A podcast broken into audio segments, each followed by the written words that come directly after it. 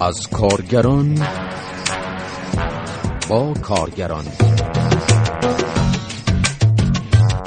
کارنامه. سلام روزبه بلهری هستم با برنامه کارنامه. گزارش این هفته به دو تجمع بازنشستگان تامین اجتماعی در حدود 20 شهر ایران در روزهای اخیر اختصاص دارد. پیش از آن بخش نخست اخبار را میشنوید. بخش دوم اخبار را پس از گزارش خواهید شنید.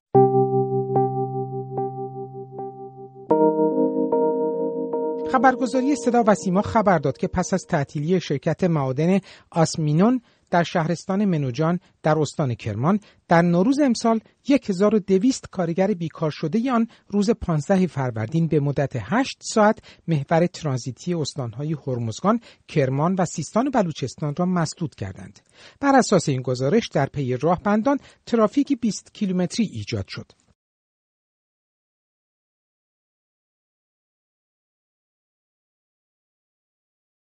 این ترافیک پس از آنکه فرماندار منوجان به کارگران معترض قول داد که فعالیت معدن در این هفته از سر گرفته می شود و دو ماه دستمزد معوقه عیدی و پاداش کارگران نیز پرداخت خواهد شد برطرف شد. محمد محمودی از کارگران خواست بدون تحسن و تجمع و به توصیف او از راه های قانونی حق و حقوق خود را پیگیری کنند و وعده داد که فرمانداری اقدامات لازم را از طریق استانداری و اداره های کار و صنعت جنوب کرمان پیگیری خواهد کرد. در همین حال نماینده شورای کارگری شرکت معادن آسمینون با انتقاد از مدیران شرکت که از 16 کارگر این معدن به علت های کارگری شکایت کرده اند گفت آنها صرفا برای دفاع از حقوق خود و همکارانشان اعتراض کرده بودند. وی از مسئولان قضایی و دولتی جنوب کرمان خواست به مشکلات معدن و کارگران رسیدگی کنند. در ارتباط با این اعتراض سنفی 1200 کارگر، یکی از ساکنان منطقه منوجان از شرایط کارگران این شرکت نوشته و گفته که آنها در سختترین شرایط کاری و کمترین دستمزد و مزایا در معدن کار می کنند و هر سال بین 5 تا شش کارگر هم در آنجا کشته می شوند. این شنونده رادیو فردا درباره مالک معدن هم نوشته که او دو سه سال قبل هم شرکت آلومینیوم المهدی بندرعباس را خرید که پس از اعتراض کارگران واحد واگذاری شرکت باطل شد. به گفته او مالک شرکت با طرح یک سری بهانه ها فعالیت معدن را از ابتدای سال جاری متوقف کرده که به بیکاری 1200 کارگر منجر شده است. این شنونده رادیو فردا درباره دلیل مسدود کردن جاده ترانزیتی از سوی این کارگران نوشته که آنها به همه جا رفتند ولی مسئولان شهرستان منوجان و استان کرمان به دادشان نرسیدند. بنابراین به توصیف او خود کارگران دست به کار شدند و جاده بین المللی ترانزیتی بندرعباس کرمان سیستان و بلوچستان افغانستان را به مدت هشت ساعت بستند. کارگران غیررسمی صنعت نفت در بیانیه‌ای با اعلام اینکه پیگیر همان مطالباتی هستند که در مرداد 99 به خاطر آنها اعتصاب کردند نوشتند در آن زمان وعده های بسیاری داده شد اما هیچ کدام عملی نشد که هیچ بلکه وضع بدتر از سابق شد. در اعتصاب مرداد سال 99 هزاران کارگر غیررسمی صنعت نفت در دست کم پنج استان ایران شرکت های پیمانکاری وعده افزایش دستمزد و سایر مطالبات سنفی آنرا را داده بودند.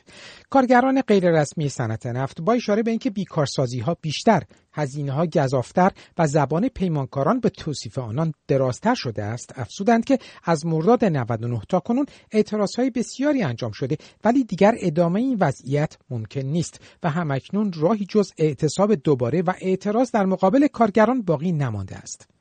در این بیانیه تاکید شد که کارگران غیررسمی صنعت نفت همانند کارگران فولاد، بازنشستگان تامین اجتماعی، معلمان و دیگر هم طبقه هایشان خواستار افزایش دستمزدها به بالای خط فقر 12 میلیون تومانی هستند.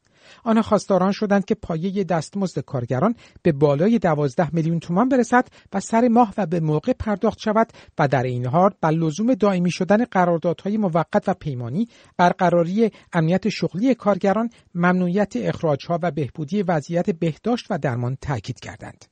تعیین امکانات درمانی رایگان برای همه کارگران صنعت نفت، اجرای های سازمان بهداشت جهانی در مقابله با کرونا، تهیه واکسن استاندارد و رایگان برای مردم، ایمنی محیط کار و افزایش استانداردهای زیستی کارگران در خوابگاه‌ها، سالن‌های غذاخوری، حمام و دستشویی از دیگر خواسته های کارگران غیررسمی صنعت نفت هستند. آنها همچنین خواستار پایان امنیتی کردن محیط کار و هر نوع پرونده سازی امنیتی برای کارگران معترض و نیز برخورداری از حق تشکل، اعتصاب و تجمع شدند. در سالیان اخیر اعتراض های سنفی کارگران بخش نفت و گاز و پتروشیمی در ایران افزایش پیدا کرده است. پیمان شجیراتی کارگر سابق گروه ملی صنعتی فولاد ایران در اهواز با مهم ارزیابی کردن این اعتراض ها به ویژه اعتصاب سال گذشته در دست کم پنج استان ایران عقیده دارد. سالهاست در صنعت نفت خصوصا بعد از جنگ و در دولت هاشمی رفسنجانی پای شرکت های پیمانکاری به پروژه های نفتی باز شد. یکی از کارکردهای این شرکت های پیمانکاری اینه که در واحدهای حساسی مثل نفت و گاز و پتروشیمی کارگران در واقع از هم تفکیک شدن و به قول معروف تجزیه شدن و از هم جدا افتادن. امروز خصوصا در حوزه نفت ما با طیف متنوعی از شرکت های پیمانکاری با قراردادهای متنوع و مختلفی روبرو هستیم که همین انفکاک و انشقاق مانع از در واقع سازمان یافتگی گسترده و همبستگی بین کارگران معترض میشه. از طرف دیگه به لحاظ موقعیت حساس و استراتژیک صنعت نفت خب توی این مراکز فضای امنیتی تشدید شده وجود داره و بدون اغراق میشه ادعا کرد که شبیه مراکز نظامی و امنیتی اداره میشن.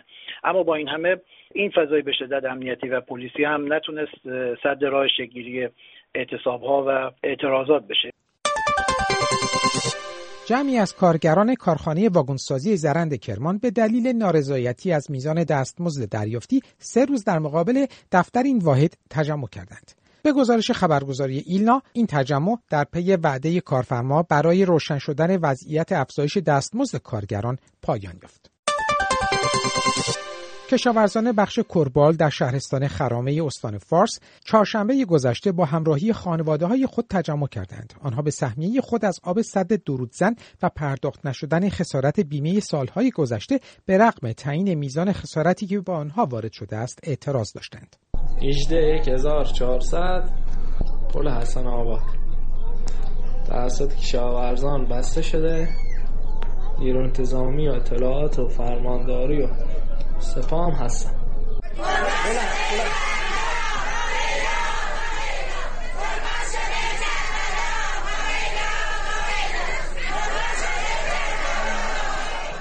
کشاورزان روز قبل از آن هم در اعتراض به کاهش شدید جریان آب رود کر و ناتوانی در آبیاری زمینهای کشاورزی در مقابل فرمانداری خرامه اجتماع کرده بودند. کشاورزان شرق و غرب اصفهان در اعتراض به انتقال آب فاضلاب دورچه توسط نیروگاه اسلام آباد در مقابل این نیروگاه در حاشیه زاینده رود تجمع کردند. تجمع کنندگان با اعلام اینکه آب برای کشاورزی موجود نیست و فقط آب فاضلاب به آنها می‌رسد به دولت و مسئولان اعتراض کردند و خواستار جلوگیری از انتقال فاضلاب شهر دورچه از توابع شهرستان خمینی شهر شدند. در این حال یک کشاورز اصفهانی در سخنانی که فیلم آن در شبکه های اجتماعی انتشار یافت در مورد موضوع حقابه کشاورزان گفت. ما یک جندم کاشتیم به عنوان آب کانالمون. اینا به ما گفتن آبی کانال بده میدیم بریم جندم ادنه بکاریم. امروز صبح کردن جندم هم حالا چرونده من شخصا خودم شخصی میگم. تا خون در رجم است برای زاینده رو دفاع می‌کنم. کشاورزا من خواهش زده می‌کنم. کف شدونم ورکشین آ سفت سفیان دنبالی آب بریم رود خونه. از اینی که هر رو برای ما جلسه میندازن میگن امرو این مسجدی حیدر مادا یه رو میگن مسجدی زیاره. اینا فایده نداره. بیان تا بریم. دنبالی آب مثل سابق که می‌رفتیم قنون آب پای می‌کردیم و میبدیم من شخصا تا زندم دنبالی زاینده رو. مرزلری کرده بودم گندون پاشیدم نتونستم تر کنیم اینا هم زمین بود مسترش هم سرونده دیویست سیلیب زمین داریم. همش ترجیبش کاشته نیست.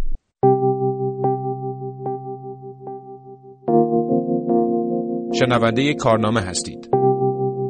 مجله درباره کارگران. بازنشستگان تامین اجتماعی روز چهارشنبه گذشته برای دومین بار در سال جاری در اعتراض به تحقق نیافتن مطالبات سنفی خود در دست کم 20 شهر ایران تجمع کردند. این تجمع ها در شهرهای اردبیل، تبریز، ایلام، اندیمشک، کرمان، خورمآباد، یزد، رشت، عراق و شوش برگزار شدند. همچنین کرج، تهران، قزوین، ساری، اهواز، دسفول، اصفهان، نیشابور، بجنورد و شوشتر شاهد تجمع بازنشستگان تامین اجتماعی بودند. نخستین تجمع سال 1400 در روز یکشنبه گذشته برگزار شده بود. بازنشستگان شعارهایی دادند از جمله در اهواز معیشت حق مسلم ما. ما خالیه. کشور ما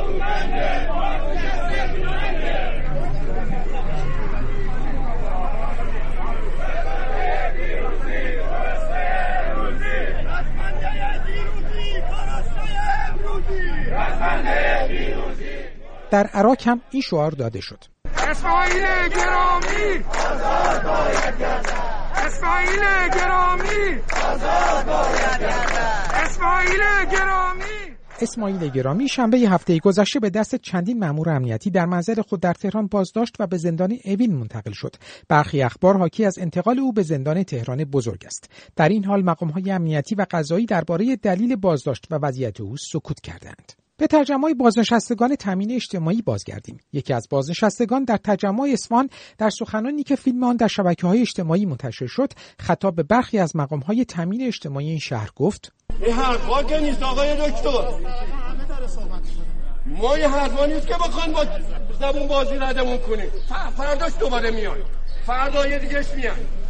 ما حقمون این دفعه وایسادیم و می‌گیریم. حتی اگر من اینجا تیر بارون کنن اینی که صدام قرار بود منو بکشه بزا به دست شما کشته شی. صدام یه بار میکش من هر یه سر زن بچم خجالت می‌کشم شب به شب داری میمیریم با این تورم. بابا بابا جون من. یه گاز شده گاز ایرانی یازده میلیون تومن. اینا همه دختر شوهر میدن پسر زن میدن. این چه بازی سرمنیت سر مادر آوردین شما؟ فقط دیوار از کوتاهتر از تامین اجتماعی شما پیدا نکردین. همه خودمونه. خودمونه. آقای دولت آقای رئیس جمهور تو دست تجریب ما بکش بیرون ما نیاز به تو نداریم با صندوقمون تامینمون می‌کنه در این ترجمه بازنشستگان هم شعارهایی دادند که با هم میشنویم.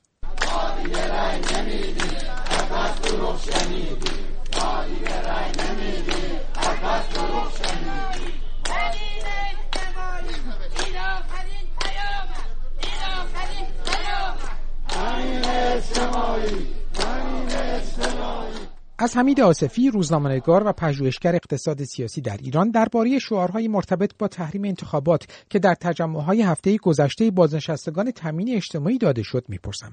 جامعه ایران از همه اخشار و خصوص اخشار محروم و اخشار کارگری و بازنشسته که جز اخشار به شدت ضعیف و زیر خط فقر نگاه داشته شده هستند. آزمون های متعددی رو به لحاظ سیاسی و تعویز دولت ها با حال اونایی که در انتخابات شرکت کردن با امید اینکه بهبودی در وضعیت معیشت و وضعیت اقتصاد ایجاد بشه رأی دادن. ولی از جنبش دی ماه 96 و بعد می‌رسیم به 98 این شعار تداوم همون شعاره. اینکه ما رأی نمیدیم تداوم همون شعار اصولگرا اصلاح طلب دیگه تمام ماجرا.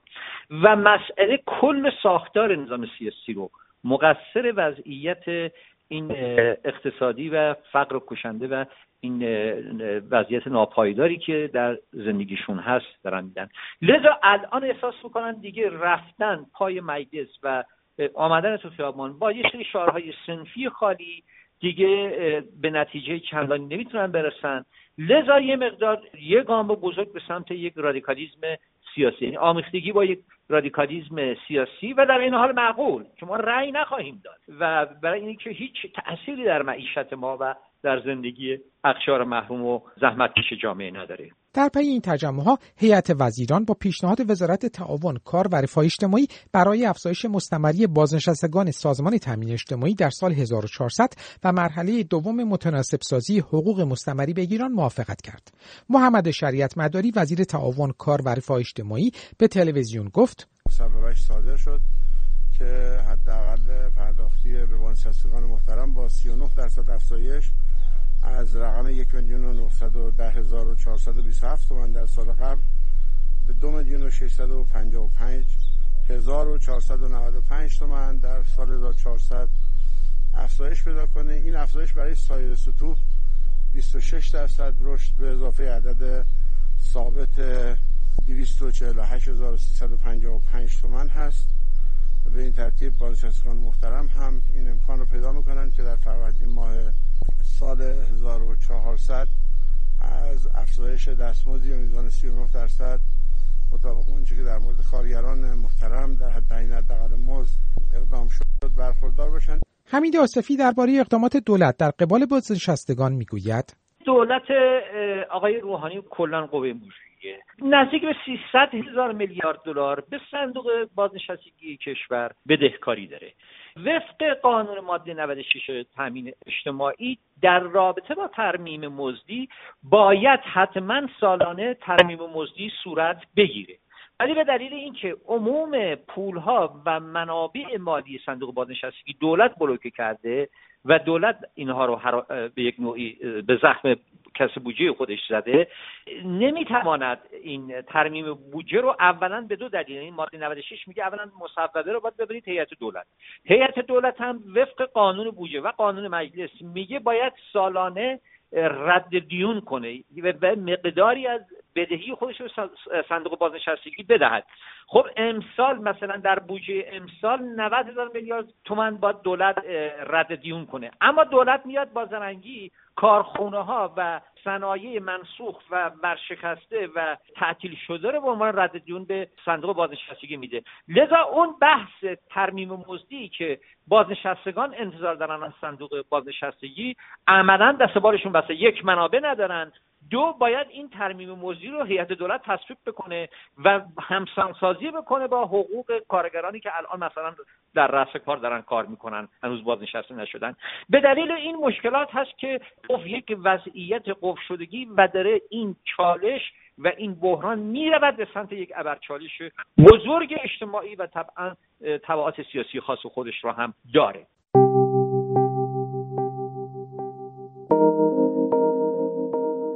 بخش دوم اخبار را میشنوید احمد توکلی عضو مجمع تشخیص مسلحت نظام جمهوری اسلامی گفت که 60 درصد جمعیت ایران به گفته او زیر خط فقر فرضی قرار دارند. احمد علوی اقتصاددان و استاد دانشگاه در استکهلم سوئد درباره تعریف خط فقر فرضی توضیح می‌دهد. بر اساس یک سری مفروضاتی مثلا میزان کالری که هر خانواده یا هر فرد باید در اختیار داشته باشه برای اینکه بقاش تضمین بشه خطی رو در نظر می‌گیرند که اخیرا در ایران از سوی معاونت رفاهی وزارت کار و امور اجتماعی خط معاشه که در نظر گرفته میشه. بر اساس همین خط فرض فرض بر این است که افرادی که در خانواده هستند به یکسان از مزایای مصرف استفاده می‌کنن و این الان استفاده شده. هرچند کسی که این مفهوم رو استفاده کرده تعریف دقیقی ازش نداده ولی در میان تعریفی که به هر حال وزارت کار و اجتماعی استفاده می‌کنه این به همین معنایی است که گفتم. آقای علوی همچنین بر این باور است که آمار 60 درصدی که احمد توکلی عنوان کرده بسیار خوشبینانه است. در اینجا گفته نمیشه که فرزن این میزان خط فقر چقدر هست؟ دو اینکه از اون جهت که فقر پدیده پنهان و پویا و همچنین پیچیده است گفته نمیشه که منظور از فقر فقر خشن است فقر غذایی است یا فقر فرزند معاش و معیشت. منتها اگر بخوایم بر اساس این ارزیابیهایی که شده یک داوری ساده ای داشته باشیم از اون جهت که فقر پیچیده پویا و همچنین پنهانه و بر اساس آمار رسمی این ارزیابی ها عرضه میشه به نظر نمی‌رسه که این مسئله رو عمق مسئله رو بتونه بشکافه. به ویژه به یاد بیاریم که اون لایه هایی که بیشتر در معرض فقر هستن اونها سبد هزینهشون سبد مصرفشون عمدتا تشکیل شده از مواد غذایی و تورم در ایران الان تورم مواد غذایی بیش از 60 درصده. بنابراین میشه گفت که اگر حاکمیت 70 درصد افراد جامعه رو یا 70 درصد خانوار رو مشمول این یارانه ها و بسته های حمایتی می‌کنه باید دونست که دست کم دست کم همین میزان به عنوان فقر و فقیر خط فقر و به عنوان خانواده فقیر تعریف شده و بنابراین این ملاک رسمی است. اما ملاک رسمی تا چه میزان با ملاک واقعی تفاوت داره؟ این دشواره با توجه به آماری که به هر حال دارای کاستی های فراوانی است نشون داد.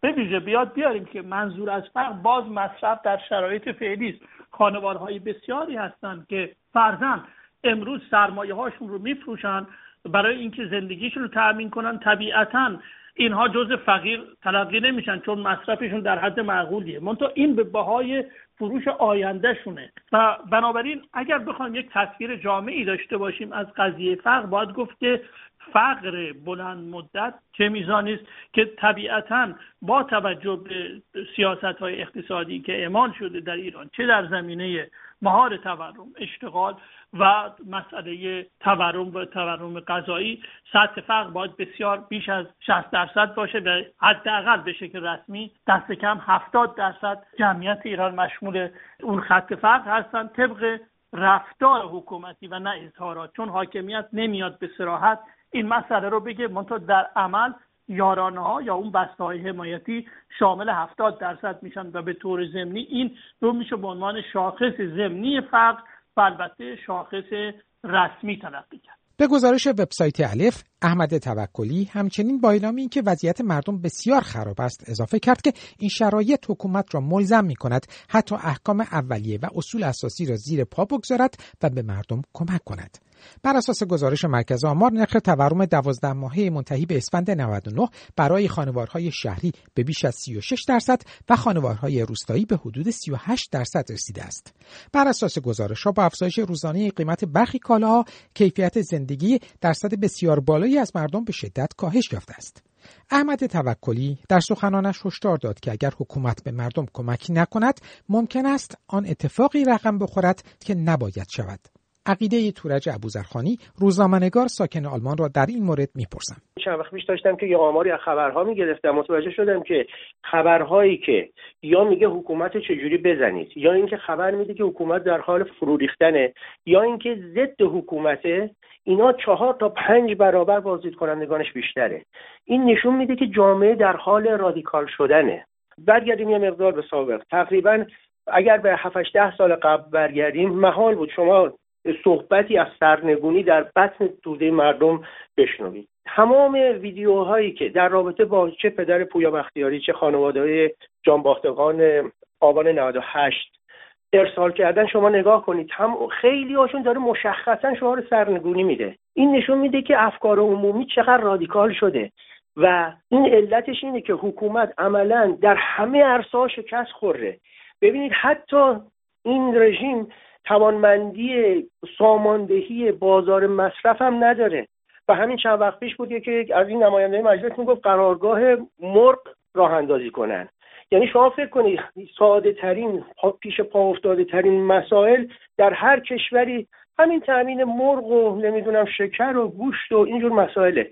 خب حتی در این عرصن اینا واقعا ناتوان هستند و به لحاظ اقتصادی با این بحران هایی که هستن به لحاظ سیاسی که هیچ گونه مشروعیتی ندارن به لحاظ اجتماعی که جامعه در عمق فلاکت و قهقرا قرار گرفته. این مسائل نشون میده که ساختار حکومت در حال فرو ریختنه.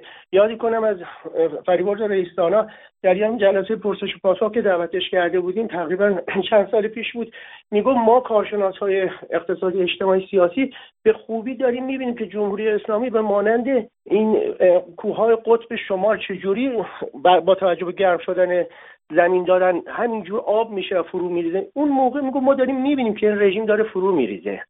و امروز خطر به جایی رسیده با توجه به اون بحث رادیکالیزم که خدمتتون عرض کردم با توجه به آمارها و شواهدی که ما می‌بینیم حتی نیروهای مثل توکلی و غیره همین چند وقت پیش هم البته بود از نماینده مجلس که شوروی رو مثال آورده بود که با این قدرت و پشتوانه نظامیش ولی وقتی که با توده های مردم ارتباط نداشت و اون مشروعیت و اون اعتبار مردمی رو نداشت فرو ریخت. دقیقا جمهوری اسلامی در این مسیره.